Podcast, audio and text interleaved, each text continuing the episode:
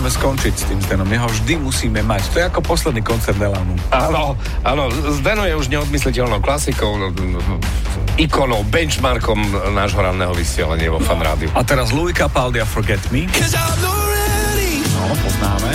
Ale začneme po poriadku. Milada poslala hlasovku, Áno, o ktorom slove si myslela, že je vymyslené a tam to aj ozrejmí.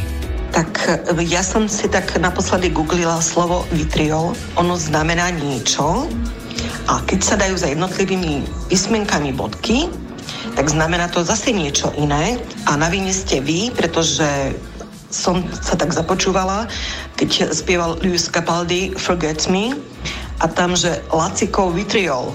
Tak La- skúsme, Laciko. 27. sekunda vitriol pre vás, ktorý neviete, starší názov pre kyselinu sírovú, 27. sekunda lacikov vitriol. Well, I take all the vitriol, but not the OK, OK, v rámci dnešnej témy je to perfektné. Je Lacikov. to úplne dokonalé, Milatka, ďakujeme pekne. Lacikov vitriol. Vitriol. Well, I take all the vitriol, but not Takže lacikov.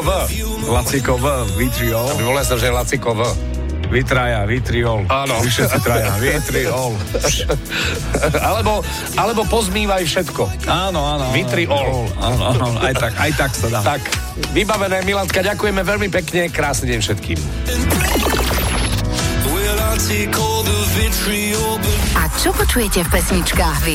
Napíš do fanrádia na steno zavináč fanradio.sk.